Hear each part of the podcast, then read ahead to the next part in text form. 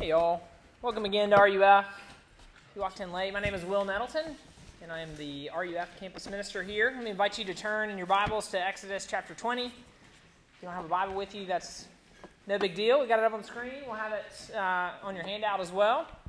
While you're turning there, I just want to thank Valerie again for being here and encourage you to please connect with her uh, for all of the reasons that she listed. She has um, been an awesome addition to the spiritual life group here at Trinity, so really thankful that she's here, uh, and they have awesome opportunities for y'all to serve. So take advantage of that.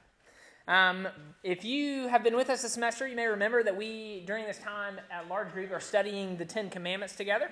And tonight, three weeks in, we actually come to the first commandment, which is, if you've been to RUF before, typical of us to take forever to get going. Uh, we spent our first week together looking at the prologue to the Ten Commandments, so we're actually going to reread that uh, again tonight to refresh our memory uh, as we go into the first commandment. The prologue that first week we talked about provides us with the context for these commandments. They're being given to Israel, God's people, by the God who has delivered them out of slavery in Egypt as a way to stay free and live in right relationship to Him. Uh, the Ten Commandments are often thought of as these boxes that we need to check to stay on the right side of God or to earn His salvation or to get into heaven or whatever else you might want to throw in there. But we see from the context immediately for Israel, salvation preceded the commandments. They were to obey because they had already been saved. God had redeemed them first, and this was how they were to remain in right relationship with Him and to express gratitude to Him. Last week, we tried to answer the question do these laws have abiding significance for us? What do these commandments have to do with us today? How do we connect these commands with the New Testament and with Jesus and we saw that because these commandments are connected to the character of God, they last as long as He does. Because these commandments tell us something about the God who gives them, they are as abiding as He is. We distinguish between the different kinds of law in the Bible and recognize that the Ten Commandments belong to that category of abiding significance, the moral law. Uh, these are the commands that God has given that have ongoing significance for everyone, everywhere. We also saw that Jesus fulfills the law for us. Before Jesus, these laws were a burden that stood between us and right relationship with God because Scripture tells us we can't keep them. Over and over and over again, we struggle to keep them. But because of Jesus' sacrifice on the cross, God freely pardons all the times that we've broken his law. And he credits us with the righteousness of Jesus' perfect life, uh, where he kept every single one of these laws perfectly. So, whereas we couldn't keep any of them, Jesus kept every single one of them. And for those of us who have placed faith in him, we get that righteous record and he takes our sin on the cross. Our sins are wiped clean, and we get his perfect obedience credited to us. And so now, these commandments, as we go forward this, sem- uh, this semester, are now given back to us just like they were given to Israel, not as a burden, uh, not as a list of rules or boxes to check, uh, but as a compass, a guide in life. How are we now supposed to live? How do we live in right relationship with God? And how do we keep from going back into slavery? That's the question that we're going to keep asking over and over the rest of the semester. Uh, so tonight we finally come to that first commandment, and this one lays the foundation for all of the others. Uh, the breaking of every other commandment is actually initially a breaking of this one. Every other sin is a refusal to acknowledge uh, God as our God. Uh, we are always choosing to have other gods when we break the other commandments. Uh, so we're going to ask three questions tonight of this commandment. What does no other gods mean? What does before me mean, and how do we keep it? What does no other gods mean? What does before me mean? And how do we do this? How do we keep this commandment? So let me pray, and I'll ask God to join us uh, by His Spirit, and then we will read the text. Let's pray. Our God and Heavenly Father, we now turn our attention uh, to your words. You told us that we don't live by bread alone, but on every word that comes from your mouth. And so I pray that you would feed us uh, tonight. You have promised uh, that your word does not return to you void, but it accomplishes every purpose you have for it. Whatever that purpose is, God, we ask that you would accomplish it tonight. Jesus, you claim to be our good shepherd, and you said that your sheep know your voice. And so I pray that you would help us to know it tonight, that we might hear you and follow you, uh, and that we might love you with all our heart, soul, mind, and strength, and our neighbors as ourselves. Pray the words of my mouth and the meditations of all of our hearts would be pleasing to you, our rock and our redeemer. It's in Jesus' name that I pray. Amen. This is Exodus chapter 20, verses 1 through 3. This is God's word to us tonight. And God spoke all these words saying, I am the Lord your God, who brought you out of the land of Egypt, out of the house of slavery. You shall have no other gods before me. Amen. The grass withers and the flowers fall, but God's word endures forever and ever. I feel like I've done this every week this semester where I have like thrown out a movie of some sort that all of you have not seen, but at the risk of embarrassing myself again, how many of you have seen the movie Saving Private Ryan? Tell me more of you. Okay, yes, thank you. Okay, great. So in Saving Private Ryan, if you remember, there's this great scene between Tom Hanks and Matt Damon, who's playing Private Ryan. Context of the movie Private Ryan, Matt Damon, is one of four brothers who's fighting in World War II, and his three other brothers are killed in action. They all die, and the government finds out about the story, and they realize we've got to get the last one home. We've got to get him home to his family. That's too much sacrifice for one family. And so Tom Hanks and seven men from his company are commissioned to bring Private Ryan back home. And so the movie's about Tom Hanks and his men fighting to get to Matt Damon and then fighting to get him out uh, safely. After this is all after the Normandy invasion when everything's kind of going crazy. And so at one point in a break between the fighting, he, they've secured Private Ryan. They're getting him back, and he and Tom Hanks are having a conversation about home. They're talking about what do you think about when you think about home? And Tom Hanks kind of gets this faraway look in his eyes and he says, when, when I think of home, I think of something specific. I think of my hammock in the backyard or my wife pruning the rose bushes and a pair of my old work gloves. And as he says that, you can kind of tell he's thinking about it and he kind of drifts off for a second. And so Matt Damon picks up the conversation and he goes into this long story about his brothers, this really funny story about catching one of them in the barn with a girl and embarrassing him. And he finishes the story and he's kind of laughing and crying. And he comes back to Tom Hanks and he asks him to tell him about his wife and the rose bushes. He wants him, he clearly that story meant something to Tom Hanks, and so he kind of tosses the ball back to him. Do you want to share about that story? And Tom Hanks has this faraway look in his eyes, and he tells Matt Damon, No, no, that one I saved just for me. That one I saved just for me. And I love that scene because it so perfectly captures the reality that some things are not meant to be shared. That there are some things that are so sacred, so beautiful, that they should not be given away. That it's actually the exclusivity of, of keeping it and not sharing it that makes it powerful. And in the first commandment tonight, we find that there is something that God actually refuses to share. And that something is you. God refuses to share you. He'll not share you with anyone or anything else that you might want to worship. He says, No, no, this one I save just for me. He wants you to worship Him alone. That's the response because He's saving you for Himself. He's wholeheartedly committed to His people, and He asks the same in return. He says, You'll have, You should have no other gods before me. Which raises an interesting question, right? I, I thought I knew something about Christianity. Aren't they monotheists? Who are these other gods anyway? What other gods is He talking about? So we'll look at that. No other gods. What does He mean by that? Kind of have to remember the context here in which the commandments are delivered, right? Israel's just left Egypt.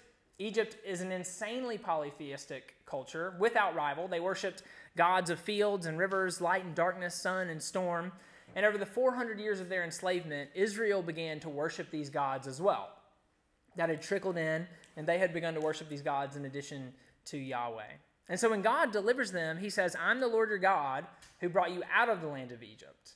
And so we talked about this two weeks ago, but in using that name Lord or Yahweh, God is reminding them that He is the real true God, the one living and true God who actually exists, unlike all of the gods that they worship in Egypt. He says something similar in Isaiah 45 21, and I, have put a lot of extra passages on your handout tonight because we're going to reference a few other ones. This one's on there. Says, There is no other God besides me, a righteous God and a Savior. There is none besides me the New Testament, Paul's going to pick up something similar in 1 Corinthians 8 4. He says that an idol has no real existence, there's no, no God but one. So the Bible calls all of these other so called gods impostors and idols. Which raises an interesting question. If that's true, if they're not real, then what is even the point in telling us not to have other gods? If there aren't really any other gods to begin with, then how do you have one? How do you have another one? And the Bible actually tells us the answer to that is relatively uh, simple that we are actually able to worship powerful realities in creation as if they were real gods. We're actually kind of able to make our own gods. And the Bible calls these things idols. These things are creational realities that God put into the world uh, as good in their proper place in, in many cases. Things like sex, money, power, uh, things that in their proper place can serve for God's glory and are good, but then when they are made into ultimate things, can immediately become corrupted. Anytime we begin to look to those things for something that only God can give us, they become something different. They become an idol. Uh, Tim Keller phrases it this way He says, Idolatry is when we take a good thing and make it an ultimate thing.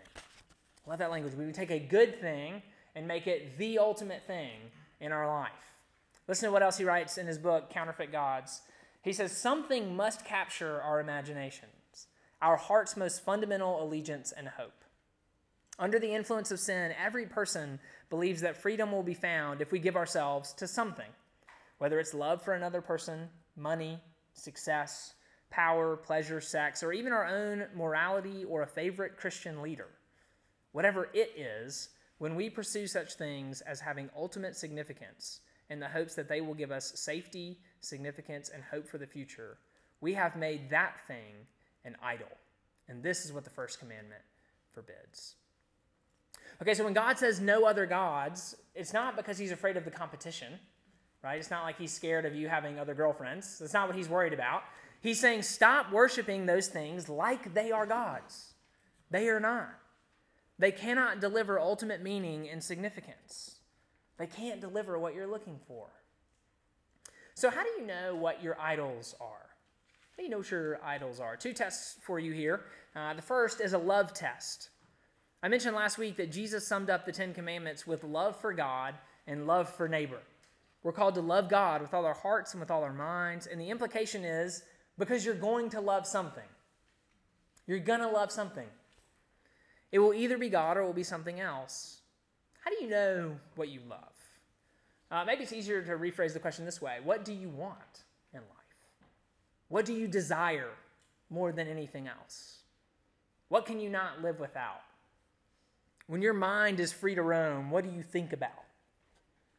How do you spend your money? What do you get excited about? What do you talk about even when no one is asking you about it? Right? That Twitter meme right now, no one, literally no one, and then you. What do you fill in the blank with right there? What is that thing for you? Could be a sport, could be a hobby, could be your career ambitions, could be personal health and fitness, Again, nothing wrong with these things in their proper place, right? Those are all good things in and of themselves.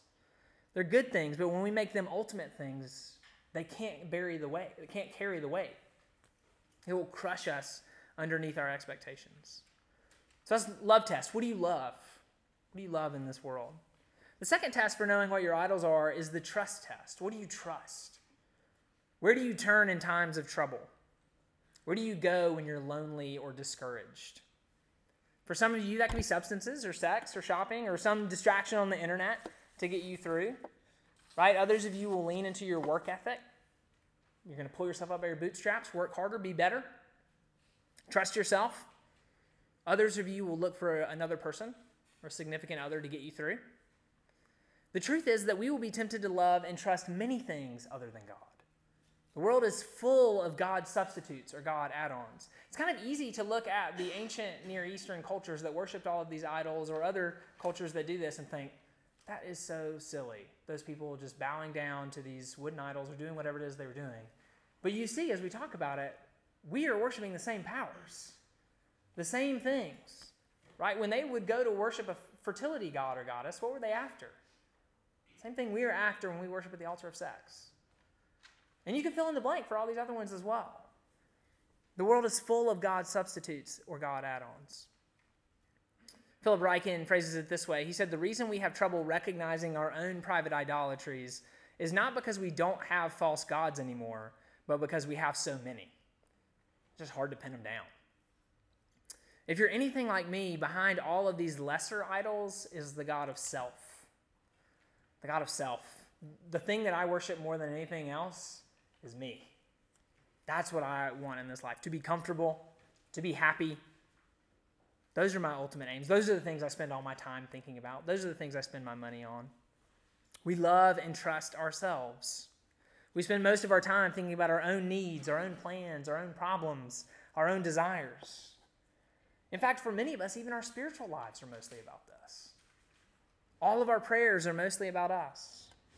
God becomes this magic vending machine in the sky for getting everything I want in my life.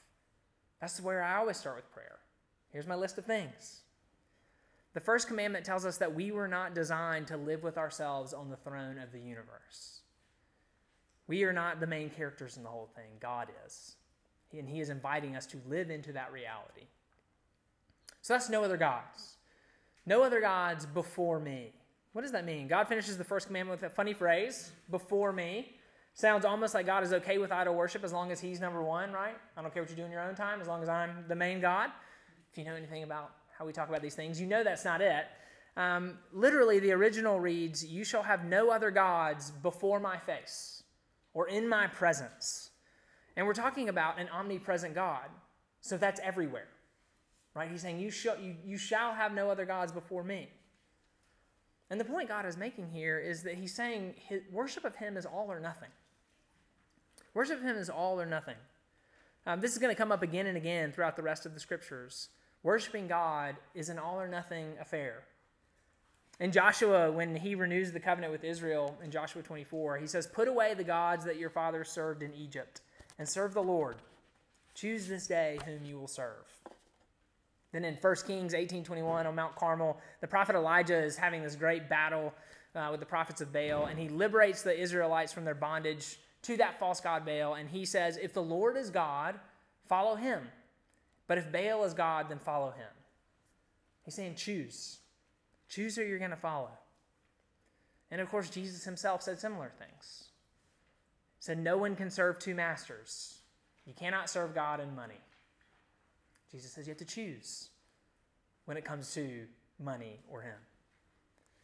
Or John 14, 6, I'm the way, the truth, and the life. No one comes to the Father but by me.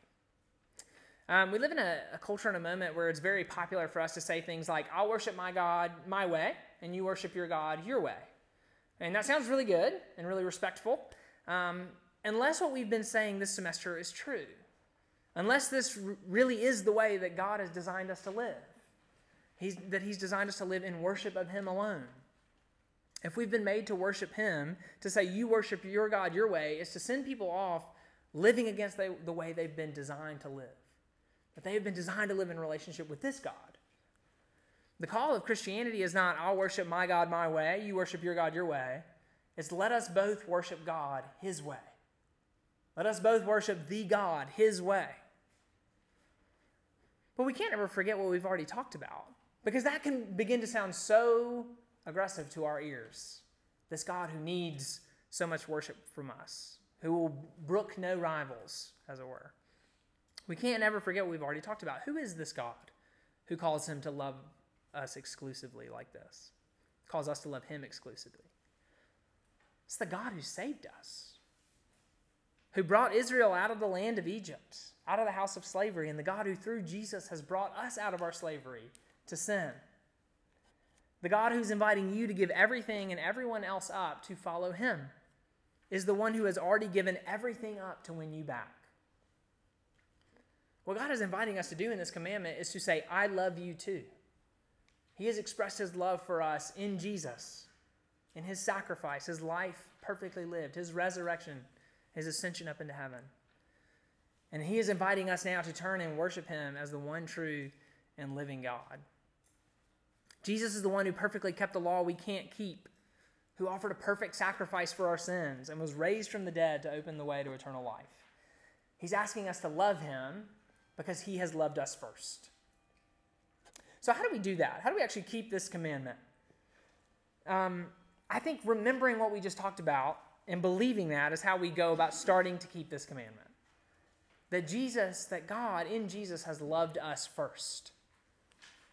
Thomas Chalmers was a 19th century uh, Scottish minister, uh, which is how you always start the funnest sentences you're about to say uh, at Large And he wrote this little essay called The Expulsive Power of a New Affection. The expulsive power of a new affection. And the gist of his argument was this The only way to move on from an old love is to have a new one powerful enough to take its place. The only way to move on from an old love is to have a new one powerful enough to take its place. Some of you actually experience this, right? When do you when do you get over a breakup? Right? Usually about the time a new person comes along, however long that is, right? Days, weeks, months, years. Um, it takes something new and better to expel the old. Uh, Chalmers says this is also at work in our idolatry, that we will not be able to walk away from our idolatry, from the false gods, the other gods that we worship in this life, until we find God more beautiful and more loving and more trustworthy than them. To stop loving and trusting in these other things, we have to find God more beautiful, more trustworthy than they are. And how do we do that? I think we look again to the cross. Nowhere do we find God more lovely, more loving, and more trustworthy than when he goes to the cross on our behalf. As we consider our sin that made the cross necessary, and remember that it was for the joy of being united with us that Jesus endured it, all of those hymns that we sing here and in other places start to make more sense. What wondrous love is this that caused the Lord of bliss to bear the dreadful curse for my soul? Those are the questions we begin to reflect on as we think about how we might keep the commandments. Who is this God that would love us like this? And might he be worth following? I know many of you, uh, I don't know how many of you, but I know many of you come because you're still kind of wrestling with what you think about Christianity. Uh, some of you are considering this for the first time. Some of you are considering this for the first time in a long time. Uh, my invitation to you tonight, as it is most weeks, is what if this is true? What if there's a God who loves you really that deeply, who loves you like that? Would he be worth loving back? For those of you who are Christians who are considering uh, how, how do we walk in this life, this is true for you. This is, we never get past the gospel. The gospel is not just the ABCs of the Christian life, the gospel is the A to Z of the Christian life. We are constantly going back to this truth that God loved us enough to die for us. Not because we deserved it, not because we earned it, because in fact we had done everything but that, but because He loves us and He wants us for Himself. Consider it as I pray for us and we get ready to sing. God in heaven, thank you for this time in your word. Thank you for these friends. Uh, thank you for the opportunity to worship you. I pray, God, what if what we've considered here is true, that you would help it uh, to sink down deep into our hearts, and if it's not, that it would fade away. And I pray, God, that you um, would draw us to yourself, make us more into the image of your Son. Uh, and I pray, especially for my friends here who are still considering, God, would you um, open up their eyes to see you? Would they have confidence uh, that you are there, that you have spoken? uh, and that you long to be in relationship with them. And for my friends who are struggling uh, along with me to follow you, I pray that you would give us uh, fresh encouragement this week as we seek to have no other gods before you, as we seek to worship you. Thank you that you are not a God who will share us with any others, uh, that you long to have us for yourself. I pray that you would help us to love you back. And pray all these things in Jesus' name. Amen.